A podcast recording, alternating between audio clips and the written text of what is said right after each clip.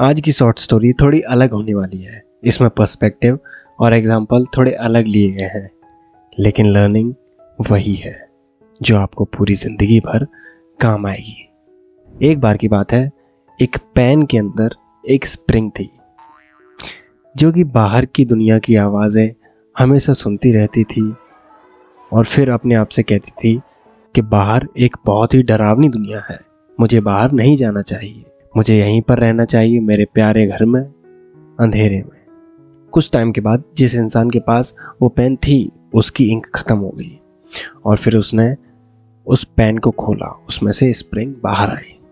उस इंसान से गलती से वो स्प्रिंग कमोड के अंदर गिर जाती है और फ्लश हो जाती है और जब वो स्प्रिंग उस गंदे पानी के अंदर होती है, तब उसने अपनी आँखें बंद कर ली होती हैं, क्योंकि वो डरी हुई होती है। बाहर की दुनिया कैसी है उसे नहीं पता। वो रोती रहती है, चिल्लाती रहती है और उस पानी के साथ बहती जाती है। कुछ घंटों के बाद भी जब नदी में पानी पहुँच जाता है, तब भी वो अपनी आँखें नहीं खोलती। वो डरी हुई होती है। वो रो रही है लगातार इतने टाइम से। फिर कुछ समय के बाद जब पानी का बहाव धीमा होने लगता है, तब वो स्प्रिंग अपनी आँखें खोलती है। वो देखती है कि सूरज हल्का सा ऊपर आ रहा है, सुबह हो रही है, चिड़िया चहचहा रही है धीमी धीमी ठंडी हवा चल रही है और वो ठंडी सी हवा फ़सलों के बीच में से होते हुए उनको लहरा कर निकल जाती है। ये नज़ारा देखकर उसका रोना बंद हो जाता है और वो अचंभित हो जाती है कि ये दुनिया इतनी ज़्यादा खूबसूरत आखिर कैसे है। कुछ टाइम के बाद जब वो नदी के किनारे आती है, तब वो आसपास खेतों में फूलों के पास घूमने लगती है। कुछ समय के बाद उसे एक फूल के रोने की आवाज़ आती है और वो उस आवाज़ का पीछा करती है। कुछ समय के बाद जब वो उस फूल तक पहुँच जाती है, तब वो देखती है कि फूल ज़मीन पर गिरा हुआ है।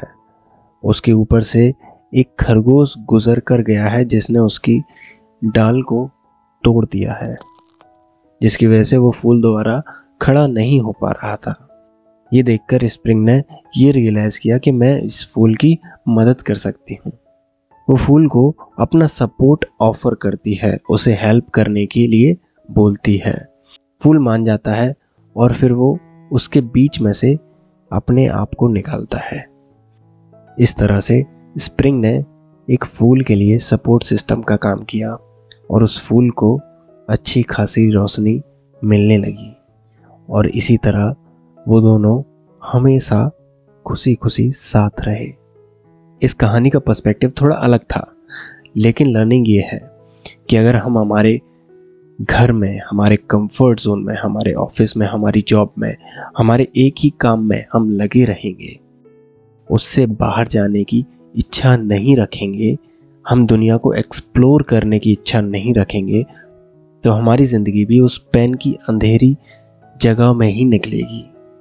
अगर हमें कुछ बड़े सपने अचीव करने हैं तो हमें अपने कंफर्ट जोन से बाहर आना पड़ेगा।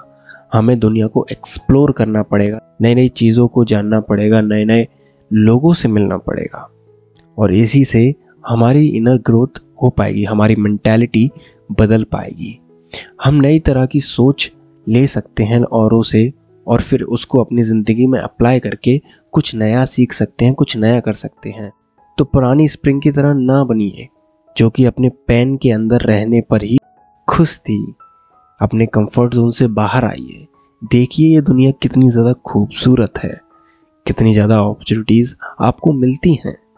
देखिए कि आप क्या दूसरों की ज़िंदगी में वैल्यूबल ऐड कर सकते हैं और कैसे आप खुद इतने ज़्यादा अमीर हो सकते हैं जिससे कि आप दूसरों की मदद कर सकें।